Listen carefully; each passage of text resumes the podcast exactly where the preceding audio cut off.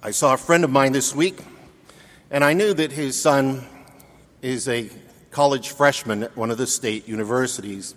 So I asked him, How's your son doing? And he looks at me and says, I guess we'll see when the grades come out. Seems like that's the common answer that you don't know until the end when the results will come. His son, for all we know, could be studying hard every night,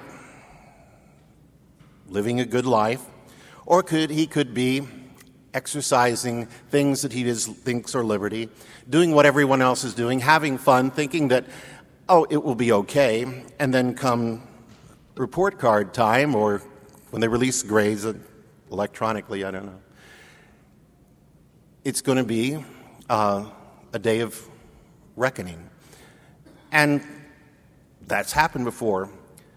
But that's sort of like the life that we're living.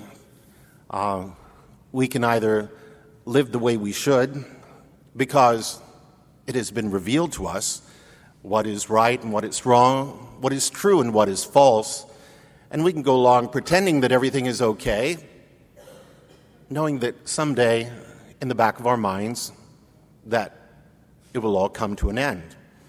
And if we have lived a good life, well, we anticipate a reward which is greater than anything we have given up in this life that is not necessary, that is contrary to the will of God.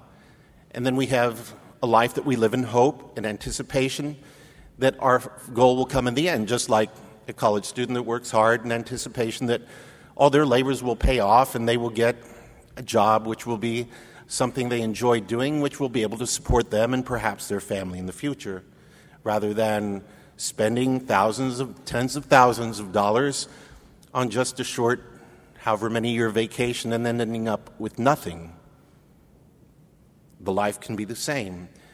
We can go along pretending that everything is fine and there will no be, be no day and we have to answer for what we've done. Or we can think of the future, think of eternity. That's what we should think of every day. The saints meditated upon the last four things heaven, hell, purgatory, and final judgment so that all their decisions would be based on when finally they would stand before God. And for those that uh, seek to follow the will of God, then it is a day of great anticipation, of hope, and of promise. But for those that don't, it's a day they want to put off. They keep, they don't want to think about it. That is something that we should do each and every day, in every moment. Before we do something, we think, what does this have to do with my relationship with God? Will this bring me closer to God? Is this fulfilling the commandments that God has given me out of love? And will I live them out of love? Or will I put them aside and do my own will and become my own God? Well, God is always telling us that the future is heaven if we are willing to accept it. And if we do, then we see and understand Scripture more clearly. We see in the book of Revelation where all those who are faithful in this life are rewarded, and those who are not were punished. It is a good thing to remember. It's not a thing that makes us feel bad. It should be say, well, if I'm not on track right now, there's time to change.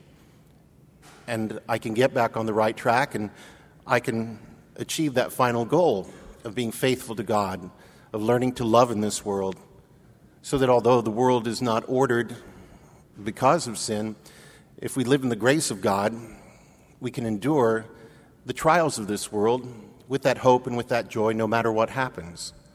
Otherwise, we just wander through life thinking that everything will be okay in the end, even though we know it's not okay right now.